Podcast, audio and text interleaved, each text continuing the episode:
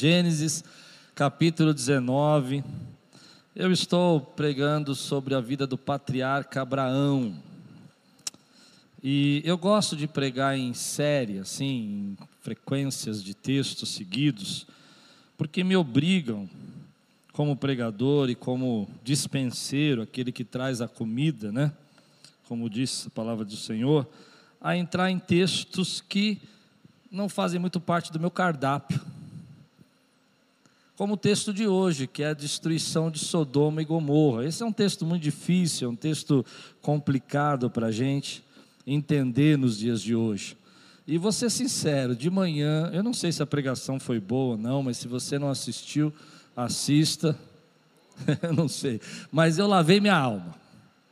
Eu falei um monte de coisa aqui que faz tempo que eu estou engasgado, que a gente não acredita mais e que a, a igreja não pode pregar essa história de que o Deus do Velho Testamento é diferente do Deus, já ouviu isso?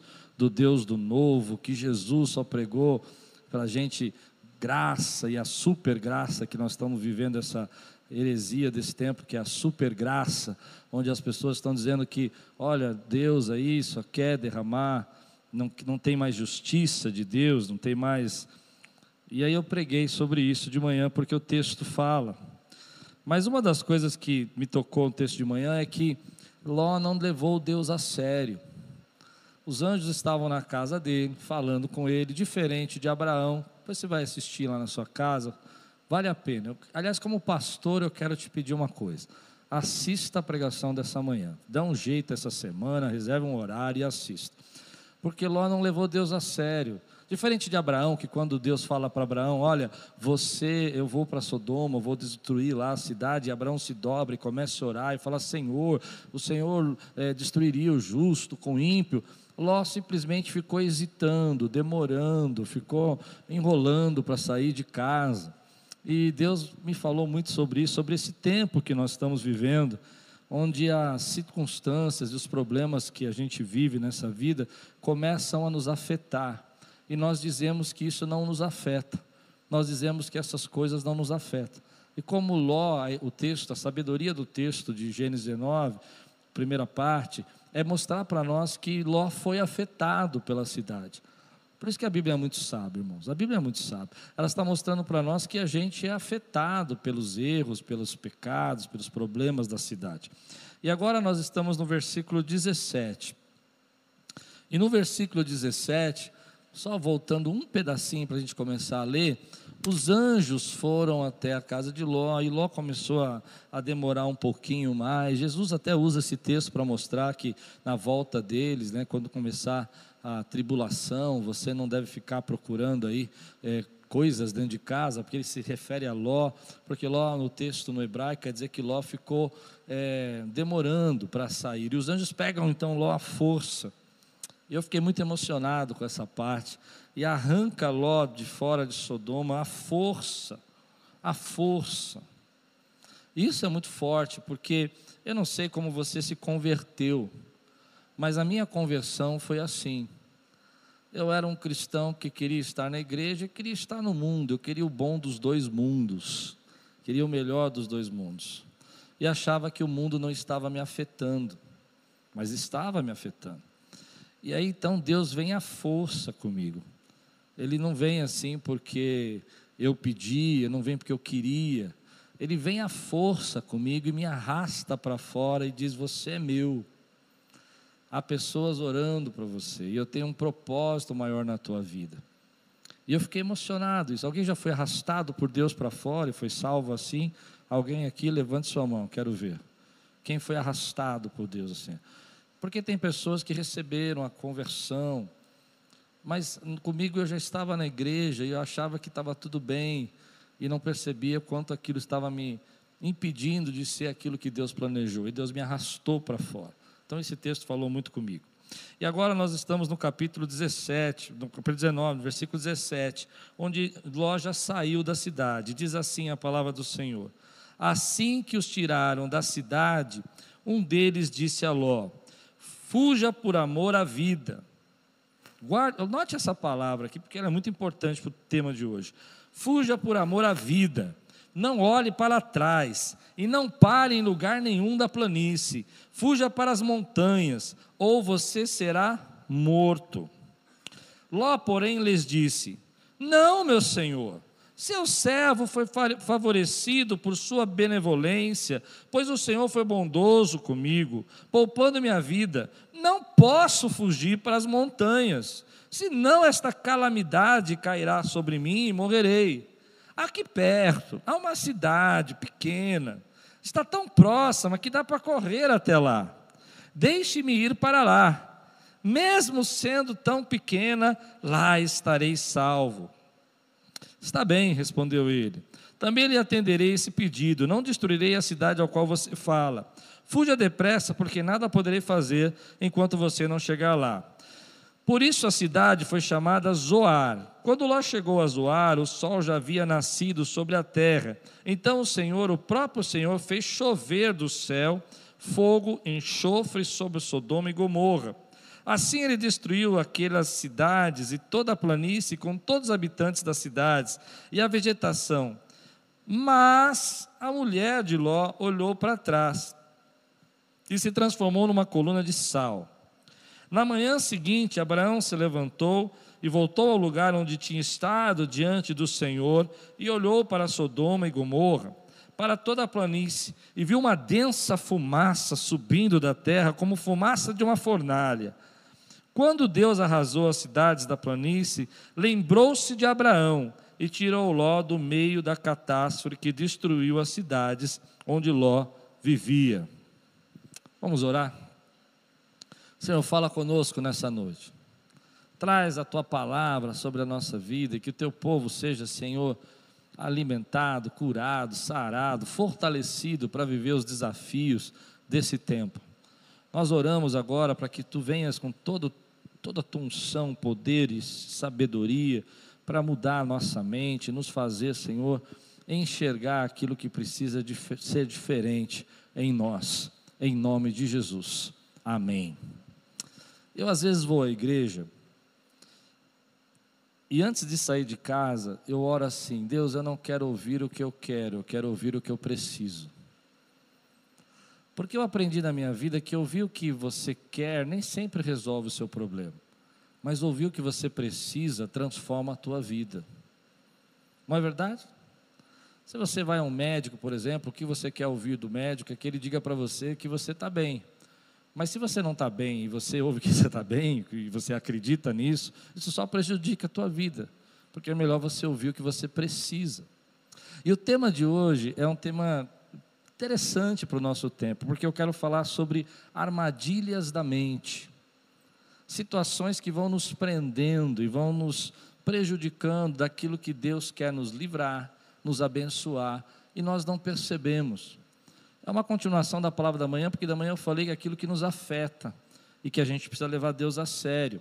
Mas as armadilhas da mente quer dizer que ah, algumas coisas hoje começaram a se tornar perigosas e nós começamos a acreditar isso como uma verdade absoluta. Nós vivemos um tempo, querido, onde que textos como esse são difíceis, porque nós achamos que é, o julgamento de Deus, Deus julgar, isso não pode caber num Deus amoroso. Mas na verdade eu queria dizer para você que Deus nunca mandou ninguém para o inferno. Nunca mandou ninguém para o inferno. Quem se manda para o inferno somos a gente mesmo. É nós que rejeitamos a graça de Deus. É nós que não ouvimos o livramento. E é isso que esse texto está mostrando para nós. Quando uma sociedade vira tão decadente e tão, tão perdida que não tem mais vergonha de si mesmo, não tem vergonha dos seus atos, ela implode ela, ela traz a maldade. E nesse tempo nós estamos vivendo que eu preciso pregar sobre isso. Nós perdemos a vergonha da corrupção, perdemos a vergonha do desvio, gente morrendo com falta de oxigênio, a gente não tem vergonha, a gente sabe que tem pessoas presas porque o dinheiro não chegou lá. Não é verdade? E a sociedade perdeu a vergonha disso. Toda vez que a sociedade perde a vergonha de fazer o mal ao próximo, amém? Ela implode ela está indo em franca decadência. É isso que o texto está falando para nós. Aqui que está a sabedoria. Aí você vai dizer, mas Deus que mandou o fogo. Eu acredito que ah, se fosse nos dias de hoje, nós íamos dizer assim: que não foi Deus que mandou o fogo, mas na verdade tinha ali naquela cidade um pouco de é, metano, tinha um pouco de. tinha algum vulcão ali em erupção, e houve um caos natural que destruiu aquela cidade. Isso seria a nossa interpretação moderna, atual. Mas o que a Bíblia está dizendo para nós, e a sabedoria que Deus está dando para nós, é que quando a sociedade se corrompe, de alguma forma ela implode. Amém? Mas o que eu quero falar com você hoje é sobre essas armadilhas que nós entramos, porque Ló é um modelo de um, de um cristão que está distante de Deus de um cristão que ouviu a palavra, saiu com Abraão de Ur, veio com Abraão para Canaã, viveu do lado de Abraão, mas ele é completamente diferente agora de Abraão. Enquanto Abraão faz um banquete para os anjos, Ló serve uma, uma, uma, um pão sem fermento, feito rapidinho na frigideira, e quando os anjos falam que vai destruir, Ló não percebe. Eu gosto de uma frase, não vou usar esse texto, mas é muito interessante se você tem a Bíblia do pastor, do reverendo Hernandes Dias Lopes, e nesse texto ele fala sobre o cristão reboque. Ele diz que Ló era um cristão reboque, ou seja, ele via no reboque de Abraão, Abraão que orava, Abraão que buscava. Eu achei fantástico, mas não cabia para o que eu queria dizer, porque o que eu quero falar com você são algumas armadilhas que nós estamos vivendo que a gente não percebe na nossa mente, que impede você de fugir, de viver a bênção, de se afastar daquilo que te prejudica. E a primeira armadilha está aqui, no versículo 18 e 20. Vamos ver juntos? A primeira armadilha da mente aqui, que a gente não percebe que eu já me encontrei nessa armadilha, é essa aqui.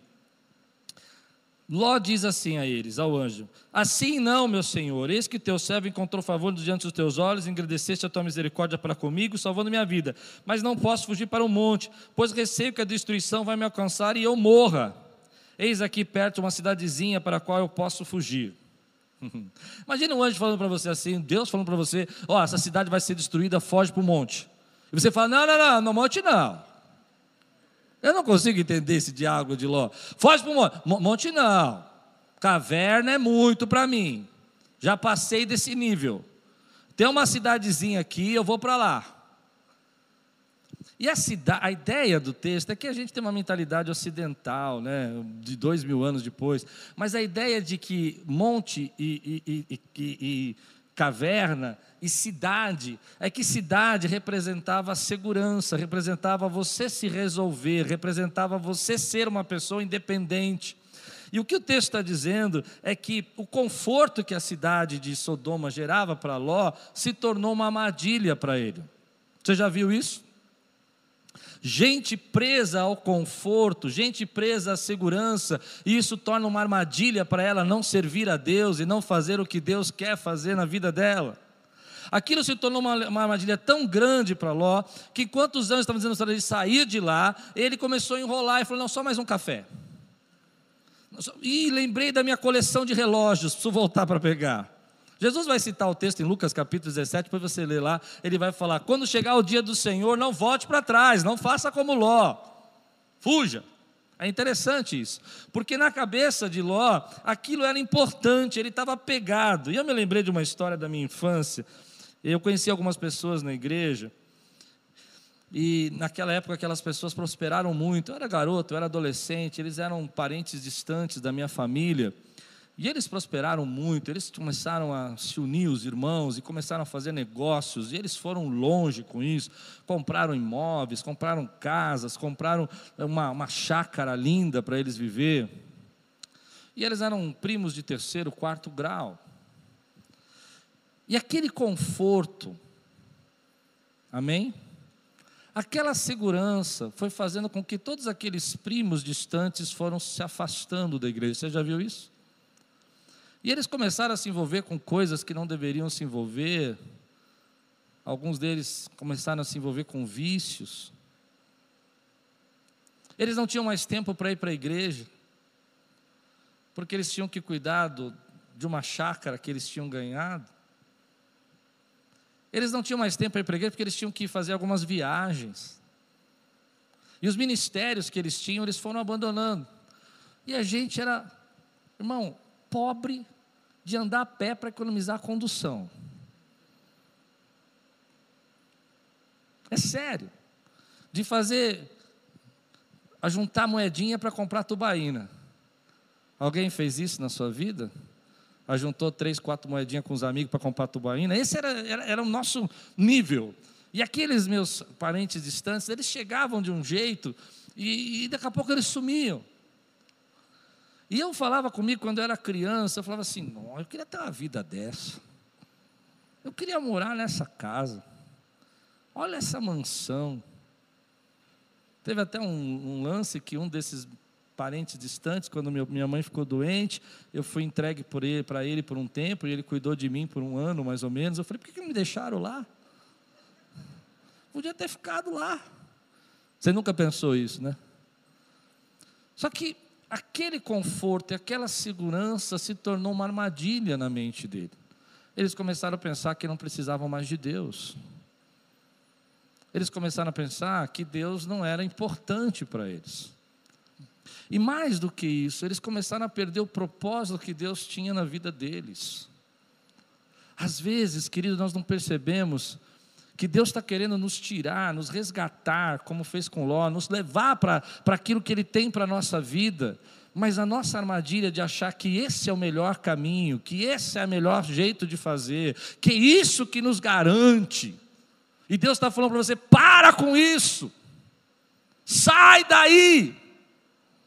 Deus já falou isso para você? Abandona isso, que isso não é para você. Mas você começa a dizer para você mesmo: não, olha, eu quero ficar nesse conforto, me leva para essa cidadezinha, então não me tira tudo. Eu não posso morar nessa caverna. Eu quero viver com o melhor que eu posso. Vamos tentar juntar o bom com o melhor. E aí, na verdade, Deus está te resgatando, Deus está te fazendo algo novo, Deus está te levando para fora, Deus está te dando graça, Deus está te salvando. Quem pode dizer amém porque eu estou pregando? Mas aquele conforto, aquela segurança te se tornou uma armadilha para você e você está preso nela. E Deus está falando para você: é hora de você avançar, é hora de você acreditar em mim. Esse barco, querido, é bom, mas o barco não é Deus. Já preguei isso uma vez. Deus não está ali, Ele não é o barco, Ele é o dono de todas as coisas. Mas aí você fica tentando segurar aquela amizade, fica tentando segurar aquele relacionamento fica tentando segurar aquele, aquele trabalho que você sabe que não é mais para você. E aquilo se torna uma armadilha mental para você que você não consegue avançar na direção que Deus tem para a tua vida. Estou pregando para alguém aqui? E aí você fica preso naquilo, naquele conforto. Você não quer abrir mão. Eu me lembro alguns anos atrás, um exemplo muito pessoal. Nós estávamos aqui há muitos anos atrás e nós entramos nesse, nesse conforto, nessa armadilha mental de ter que manter as coisas e não querer arriscar, não querer viver e querer juntar assim aquela, aquela segurança e não fazer nada novo para não correr riscos, para não experimentar. E as coisas começaram a ir muito mal na igreja. E mal por quê? Porque Deus estava querendo que a gente mudasse que Deus estava querendo que a gente saísse de alguns posicionamentos, vivesse um novo posicionamento, mas nós tínhamos coragem de fazer porque o conforto e a segurança que nós estávamos vivendo, nós dizíamos, eu me lembro que alguns irmãos falavam para mim, nós tínhamos 500 membros, mais ou menos, não, está muito bom, já chegamos, já crescemos, já somos uma bênção, e aquilo começou a matar a gente por dentro. Deus está trazendo algo novo para você, abandona o teu conforto, abandona a segurança e faz o que Deus está mandando para na tua vida, segue aquilo que Deus está chamando. Quem recebe essa palavra hoje? Ah, meu irmão, quando Ló olha para o anjo e fala assim: Olha, na, na montanha não, ó, vamos conversar. Obrigado, você foi gentil, foi gente boa, me tirou desse lugar, mas deixa eu dizer para o senhor: eu quero ficar na cidade. Ele está dizendo assim: Olha, eu não quero viver aquilo que o Senhor tem para mim agora, eu não quero viver aquilo, eu não quero correr o risco. Meu querido, eu creio que é tempo de florescer, é tempo de viver o que Deus tem para você e você não pode cair nessa armadilha de achar que você é sustentado pelo teu trabalho. Quem sustenta você é Deus. Você não pode cair na armadilha de achar que você, querido, é o que gera saúde para você. Quem gera saúde para você é Deus. Você não pode, querido, cair na armadilha de pensar que a tua vida é autossustentada porque você está procurando ficar fazendo moradas, porque na verdade você, querido, habita em tendas Ou seja, a palavra de Deus fala que nós somos passageiros nessa terra. Então, viva aquilo que Deus chamou para você. Quebre essa armadilha hoje. Se tiver que perder, mas para receber aquilo que Deus tem, a Bíblia diz que às vezes é melhor perder para poder ganhar. Então, ganhe aquilo que Deus trouxe para você na tua vida. O problema de Ló é que Ló está sendo resgatado, mas ele está preso. Essa é a armadilha. Ele tá, Deus está empurrando ele para fora. Eu me lembro uma vez que eu trabalhava numa empresa e aquilo ficou muito confortável para mim, a empresa que eu trabalhava. Uma benção, uma benção na minha vida, uma empresa muito. Estava ganhando bem, estava bem, né? E Deus falou para mim: vai para o ministério. e vai para ganhar três, quatro vezes a menos que você ganha. Eu não sou corajoso. Deu para entender, né? Mas tem coisas que você precisa não deixar que isso se torne armadilha na sua mente e você achar que aquilo que você está fazendo vai gerar recursos e sustento, porque Deus tem o seu futuro nas suas mãos. E se Ele está te tirando desse lugar, é porque Ele tem algo melhor para fazer na tua vida. Quem recebe? E se você está perdendo alguma coisa hoje, é porque Ele vai abrir uma porta maior e você precisa obedecer, porque Ele está te dando livramento na tua vida. A armadilha mental da nossa geração é achar que o conforto é a segurança, e quando Deus mexe no nosso mundo, eu vou fundo nisso. Quando Deus mexe na nossa vida, a gente começa a dizer: Deus, o que, que o Senhor está fazendo? O que é isso? Por que, que o Senhor está destruindo essa Sodoma? E Deus está dizendo para você: Ei, eu estou livrando você, estou te levando para o meu plano, segue a minha palavra. Mas nós ficamos confortáveis. Jesus falou sobre isso. Ele disse que certas pessoas vão ser chamadas, eu vou só citar o texto. Ele disse que iria fazer um grande banquete, ia chamar as pessoas, e elas iam dizer: agora não dá, agora não dá, porque eu tenho que experimentar o meu, minha junta de boi que eu comprei, eu tenho um compromisso, eu casei agora, não posso ir. A vida está boa demais. E a gente esquece que a gente é peregrino nessa terra, que nós temos que fazer aquilo que Deus está chamando a gente para fazer. Não só no sentido do que Deus quer, mas também no sentido de que às vezes isso é uma armadilha para você não avançar. Você estacionou porque você ficou confortável demais. Você não consegue viver aquilo que é novo de Deus, desafio de Deus para a tua vida, vai para a montanha, foge da cidade, sai do seu hábito, sai daquilo que é segurança para você. Você não consegue fazer porque você está confortável. E Deus precisa chacoalhar o teu mundo. A segunda, segundo, segundo armadilha que a gente entra está no versículo 26. E a mulher de Ló olhou para trás e virou estátua de sal. A segunda armadilha que a gente entra na nossa mente é olhar para trás e condenar a nós mesmos. É olhar para trás e achar que o que ficou para trás é maior do que Deus quer trazer de novo na tua vida. Tem muita gente que você deve conhecer, pessoas que estão presas olhando para trás. Aquilo passou. Quinta-feira eu preguei muito sobre isso. Aquilo já foi. Há um texto na Bíblia que eu acho interessante, que quando os, os homens começam a, a, os estrangeiros começam a reclamar que não tem comida no deserto, você já leu que os estrangeiros, haviam estrangeiros, nós pregamos quinta-feira, se você quiser assistir, assiste. Mas há uma parte lá que é muito interessante que fala assim: nós comíamos peixes de graça no Egito. Como é que escravo come peixe de graça? Nunca foi de graça, eles pagavam com a vida, mas eles estavam olhando para trás. E toda vez que você olha para trás, isso se torna uma armadilha para você. Aquele tempo passou. Às vezes aquele ministério que você tinha, ele passou e agora Deus quer trazer algo novo para você. Mas ficar preso no que foi, no que passou e não deixar Deus renovar, se torna uma armadilha na nossa mente para que a gente não avance. O texto quer dizer para nós aqui que essa mulher olhou para trás e além dela desobedecer a ordem que os anjos tinham dito, na verdade, é, é uma, a, a palavra que é usada aqui no hebraico é como se fosse algo dizendo que ela teve saudade. Ela ficou apegada àquela cidade. Ela era corrupta, era uma cidade maligna, uma cidade que não tinha mais vergonha dos seus erros. E ela olha e fala: ai, que delícia que era lá. Essa, essa ideia. E esse pensamento de olhar para trás e ficar pensando que ali era um lugar bom, foi, na minha forma de entender, você vai entender o que eu quero dizer, vai secando a gente por dentro. vai tornando a gente estátua de sal, duro, enrijecido para o novo que Deus tem para a nossa vida. Vai trazendo para nós uma ideia de que o que tem de novo a gente não consegue abraçar, não consegue viver. E tem gente, querido, preso nessa armadilha. Eu falei quinta-feira de relacionamentos aqui que eu conheço, de pessoas que passaram, que eu já atendi há muitos anos atrás, que mesmo casados, depois de tanto tempo, estão olhando para trás. Deu para entender, né?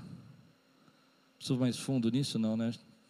Estão olhando para trás e pensando em relacionamentos que já acabaram, ao invés de viver aquilo que Deus trouxe para você, que é a pessoa que Ele te deu. Tem pessoas, querido, que estão. E isso vai trazendo o quê? Uma secura dentro do casamento, dentro do relacionamento, dentro da vida. A mesma coisa eu quero dizer para você, querido, que às vezes a gente fica preso a experiências que Deus nos deu há 10 anos atrás, há 20 anos atrás, e fica olhando para trás, e Deus está dizendo para você: ei, o que eu tenho para fazer na sua vida está para frente, olhe para frente, eu tenho trazido algo novo na tua vida hoje. Enquanto você fica olhando para lá, você está secando por dentro, você está ficando enrijecido, está ficando preso, você não consegue mais voar, não consegue mais caminhar, porque você só fica pensando no que passou. Comece a trazer, Senhor, nas nossas vidas algo novo. Eu quero viver o futuro que Deus tem para nós hoje, que venha o avivamento do Senhor sobre nós. Eu não quero saber das minhas experiências de 10 anos atrás, eu quero viver a experiência que Deus tem hoje, nessa noite, nesse lugar. Aleluia! Eu fico preso porque eu estou preso ao meu conforto, aquilo que me é seguro, eu fico preso porque eu começo a enxergar o passado como algo melhor, que nada de novo pode ser maior e melhor. Eu não creio assim. Eu creio que nessa noite, se você unir a sua fé comigo, Deus vai trazer nesse lugar uma experiência que você e eu nunca vivemos, porque Deus tem poder para fazer algo novo nesse lugar hoje. Mas, pastor, eu já vi tanta coisa. Eu sei, meu irmão, mas aí eu quero dizer para você que a glória de Deus não acabou e Ele pode revelar muito mais do que pedimos ou pensamos.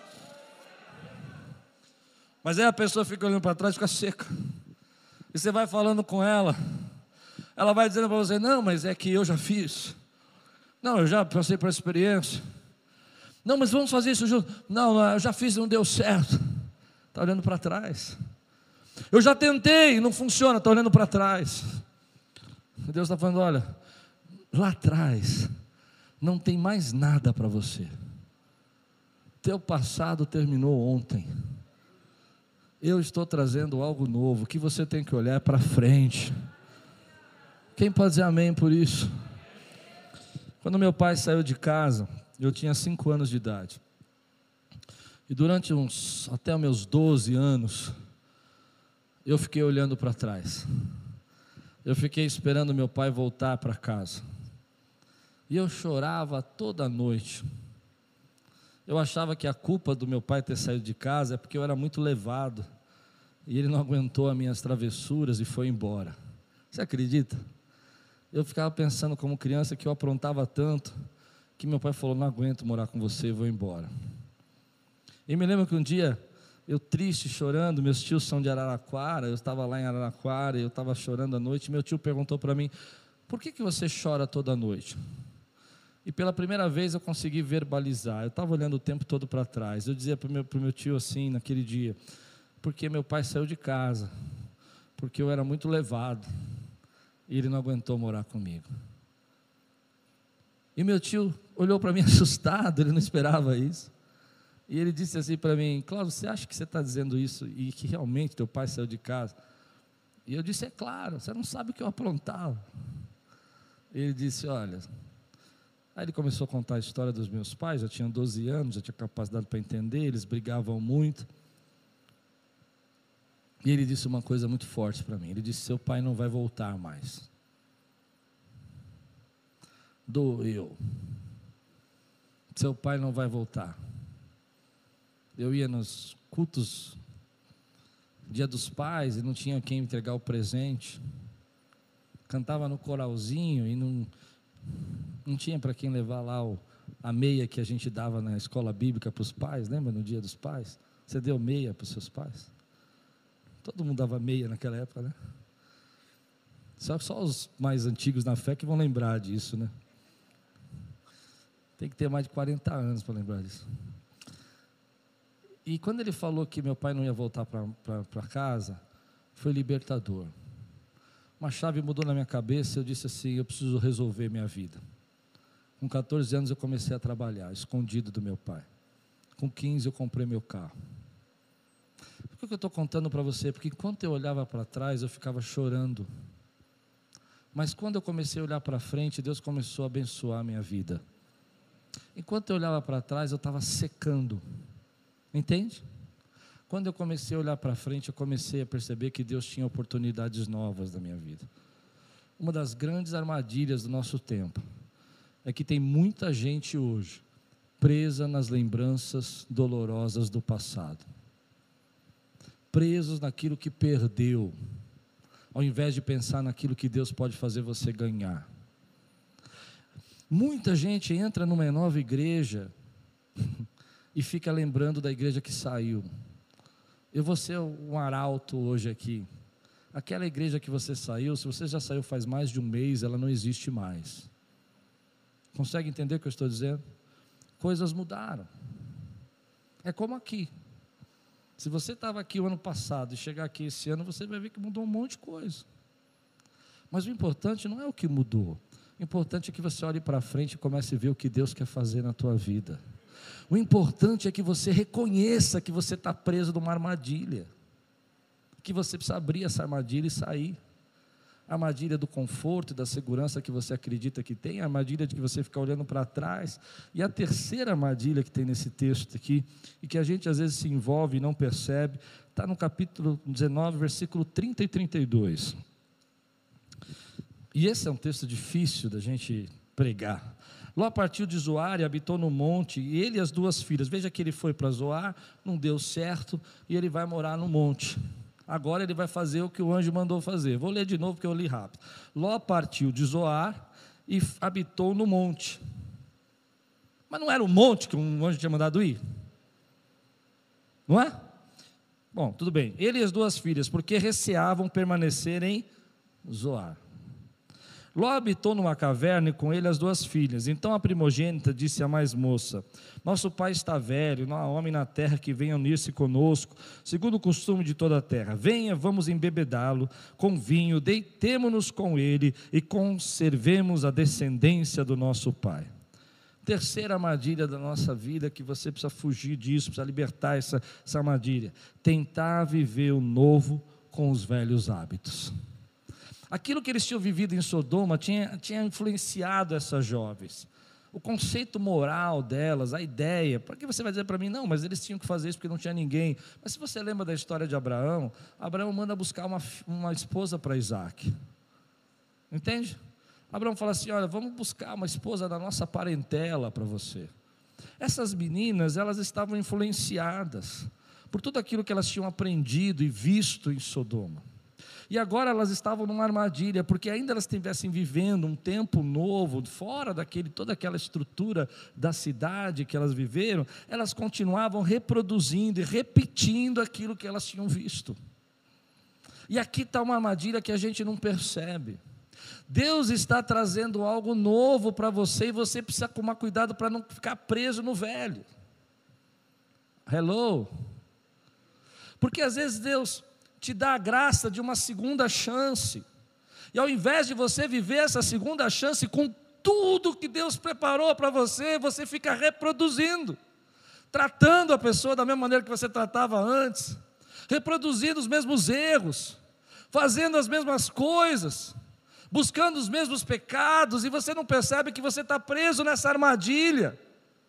Essas moças aqui estão reproduzindo não aquilo que Deus havia livrado elas, assim, olha, se Deus é poderoso para nos livrar daquela cidade, Ele é poderoso para trazer os nossos maridos, Ele é poderoso para abençoar a nossa vida, mas não, elas foram agir de acordo com o que elas tinham visto, elas vão embebedar o pai, elas vão deitar com o pai, porque isso elas tinham visto, o próprio pai tinha oferecido elas.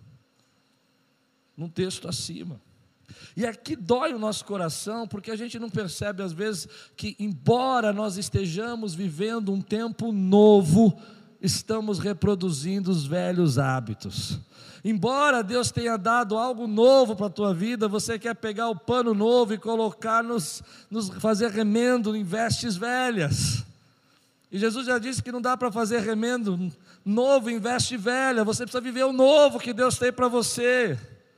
Você precisa dizer: olha, foi duro, eu passei, a minha família apanhou, eu sofri a separação dos meus pais, eu vivi a doença da minha mãe, mas eu agora não vou reproduzir nada disso, eu vou viver o que Deus tem para mim como servo dEle.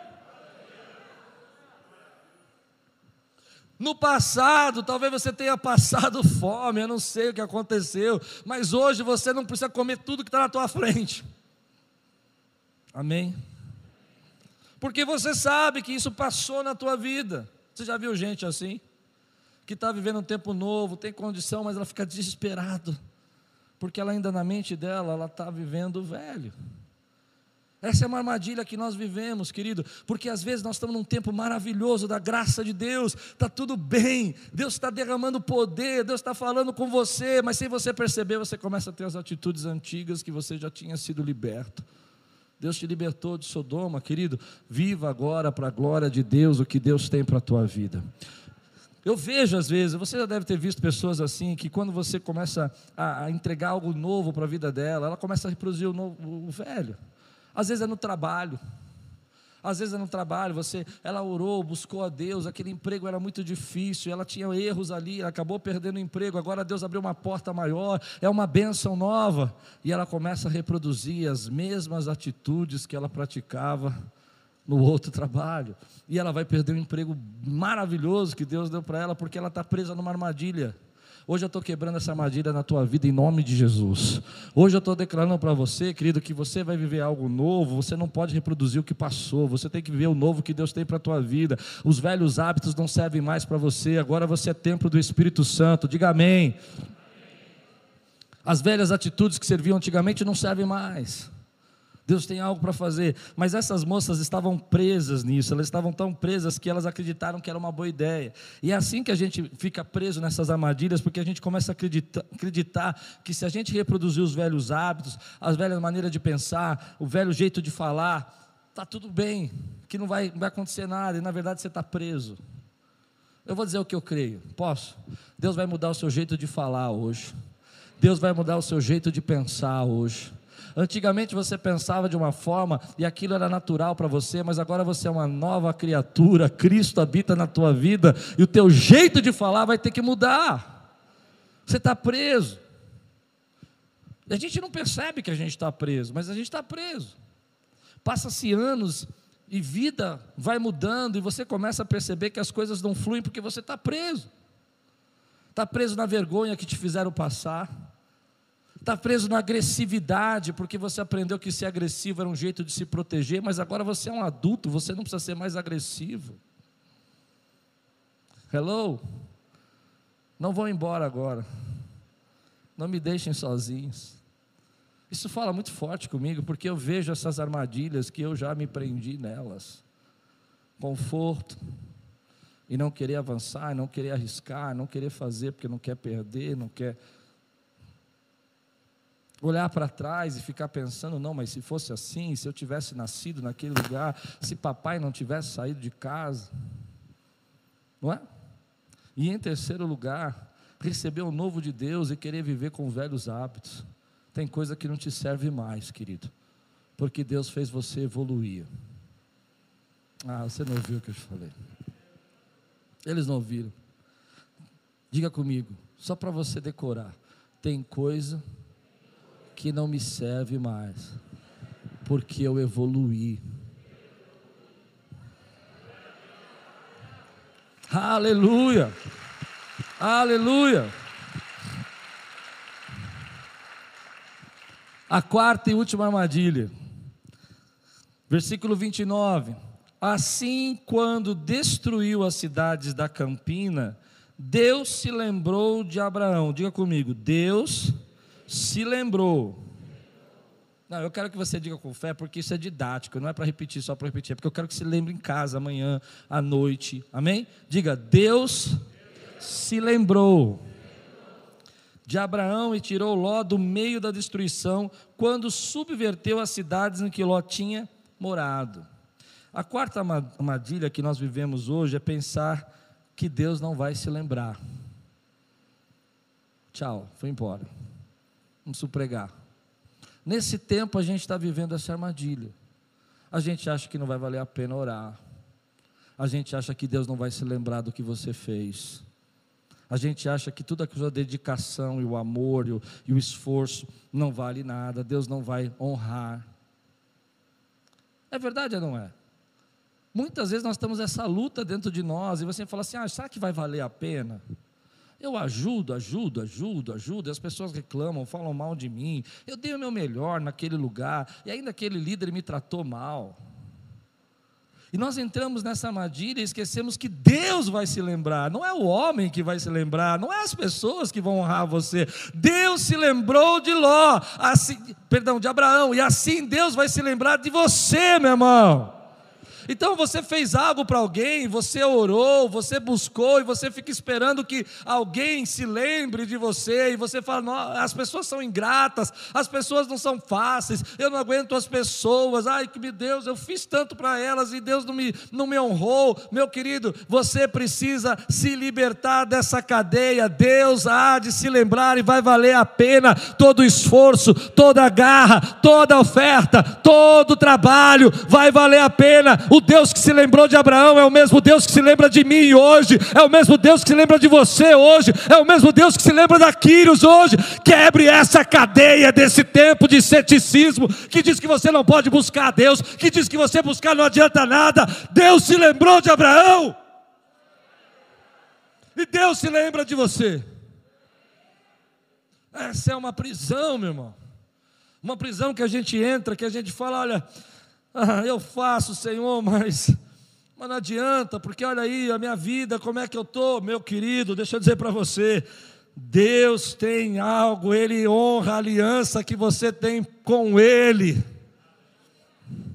Eu não sei se você já pegou pessoas assim, falando para você: ah, estou cansado.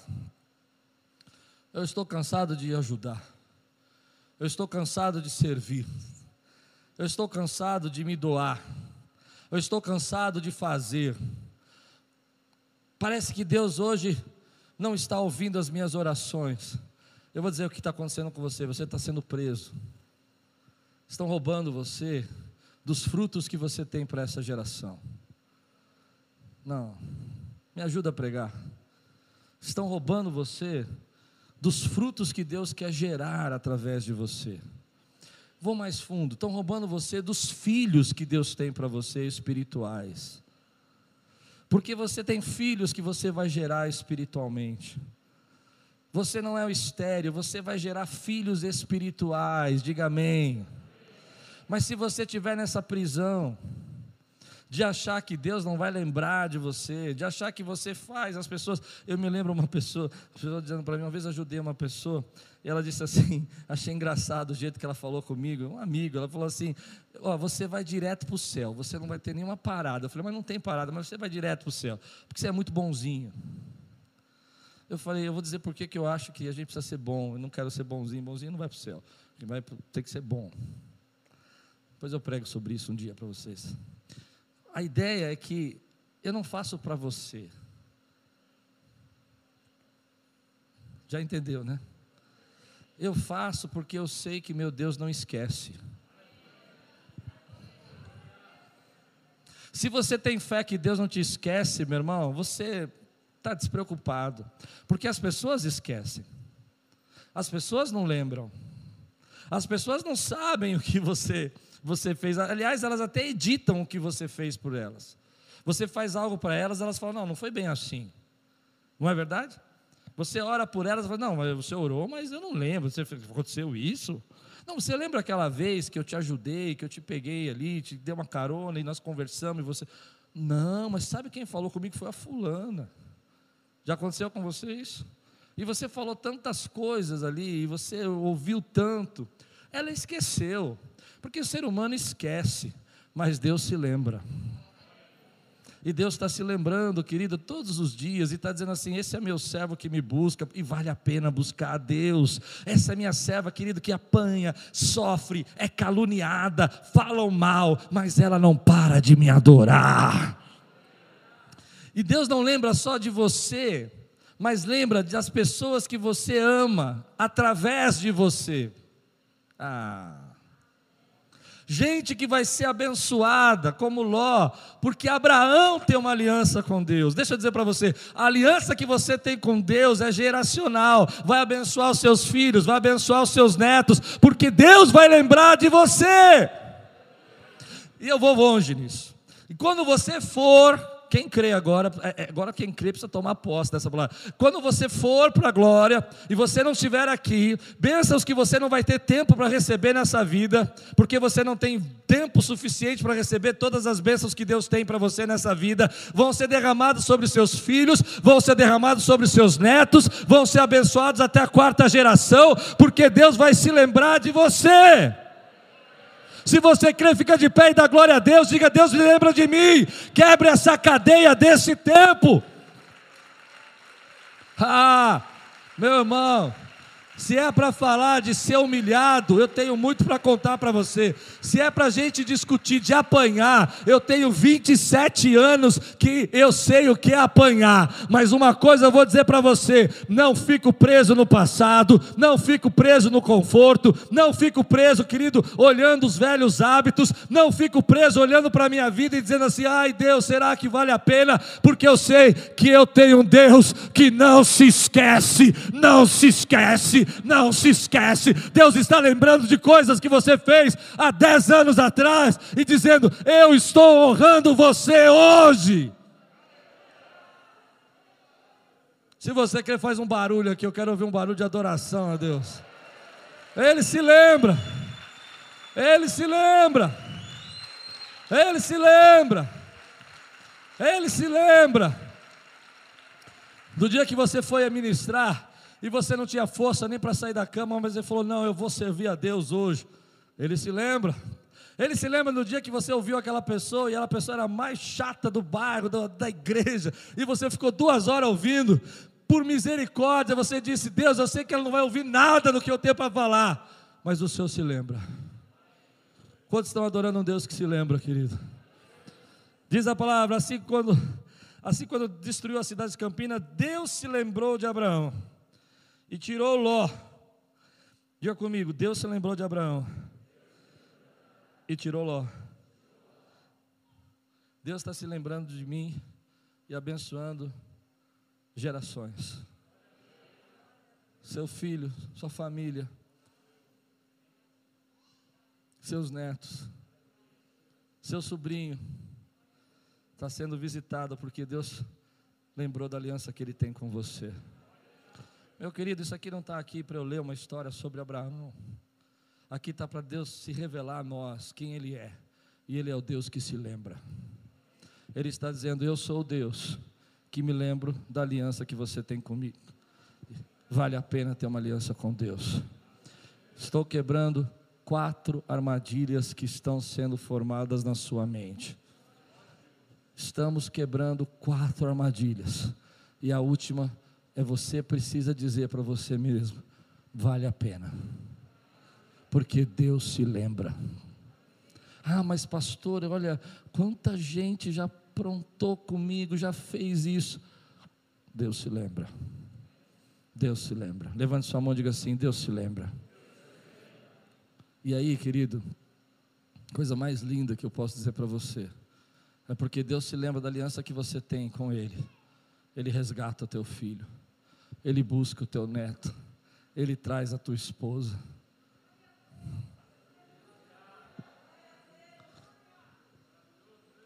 A força. Porque Ló não saiu por vontade própria, Ló saiu a força. A Bíblia diz que os anjos agarraram e tiraram a força. Hoje, juntos, na mesma fé, na mesma autoridade, Deus está retirando pessoas à força.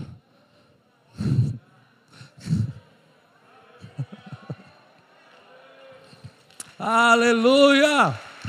Glória a Deus. Quero terminar assim. Quero terminar assim. Meu querido, a bênção que Deus tem para você vai alcançar sua casa. Então, se hoje você está preso pensando assim, mas será que vale o esforço? Será que vale eh, a luta que eu passo? Será que vale pagar esse preço? Pessoas serão tocadas e salvas pela sua fidelidade ao Senhor. Tem gente que vai ser resgatado do nada, porque Deus tem uma aliança com você. Você recebe essa palavra hoje na sua vida? Ló, tava, Ló e a família dele estavam presos nessas quatro armadilhas aqui conforto. Amanhã eu vou. Agora não vou sair, só mais um café. Querido, tem muita gente hoje que está ficando confortável. E o problema de ficar confortável é que você não vai conseguir gerar o fruto que Deus tem para você. Há coisas que você só vai conseguir com disciplina, com esforço, com dedicação. E a vida está passando rápido. E às vezes você está deixando para amanhã aquilo que Deus está mandando você fazer hoje, porque você está seguro.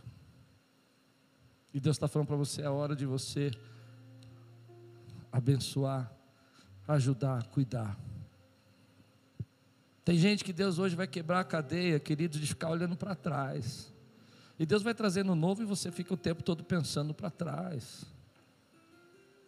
E comparando, e reparando e julgando. Falou, não, mas assim, era assim, lá era daquele jeito, acabou lá, querido. O que Deus tem para você agora é aqui. Tem gente que Deus vai quebrar essa armadilha, porque embora esteja num novo cargo, numa nova posição, numa nova, numa nova fase da vida, estão reproduzindo as coisas que já não servem mais. Não perceberam eu já preguei uma vez sobre isso, a percepção nossa às vezes é mais lenta do que Deus está fazendo. E Deus já fez e a sua percepção não mudou. Já viveu isso? Demorou um tempo para você reconhecer que aquilo mudou na tua vida. E Deus vai quebrar essa cadeia. E por último, a cadeia que eu gostaria de ver Deus destruir, porque isso vai trazer um avivamento para essa igreja é aquela cadeia que diz: Ah, mas sabe, Deus não se lembra, Deus não faz, não adianta nada. E você quebra isso e diz assim: Deus se lembra, eu vou fazer para o Senhor, e tudo que eu faço é para a glória dEle, porque Ele é o meu Deus, galardoador, abençoador.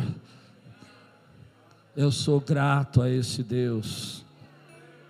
E quando você quebra essa cadeia, o avivamento vem na tua vida, querido. Porque o avivamento vem quando você consegue enxergar o que Deus quer fazer agora. Quando você não está preso a nada e você diz: Senhor, a minha vida é passageira, eu não estou aqui para construir morada, eu estou aqui para fazer tendas. Se você não sabe o que eu estou dizendo, ouça a pregação. A Bíblia fala que Abraão não construiu moradas porque esperava uma morada celestial que estava por vir. Ló construiu moradas, Abraão estava em tendas, está lá em Hebreus capítulo 11. Nós vivemos em moradas, não, nós vivemos em tendas, nossa vida é passageira, que você pode fazer tudo o que você fizer, mas ninguém sabe o dia de amanhã, ninguém sabe o que vai acontecer. Sua vida é como uma tenda. Entende isso? Mas a tua vida está na mão do Senhor.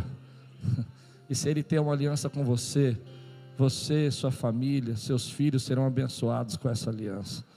Levanta sua mão comigo e diga: Senhor, hoje eu estou destruindo armadilhas que estavam tentando prender, me parar, em nome de Jesus.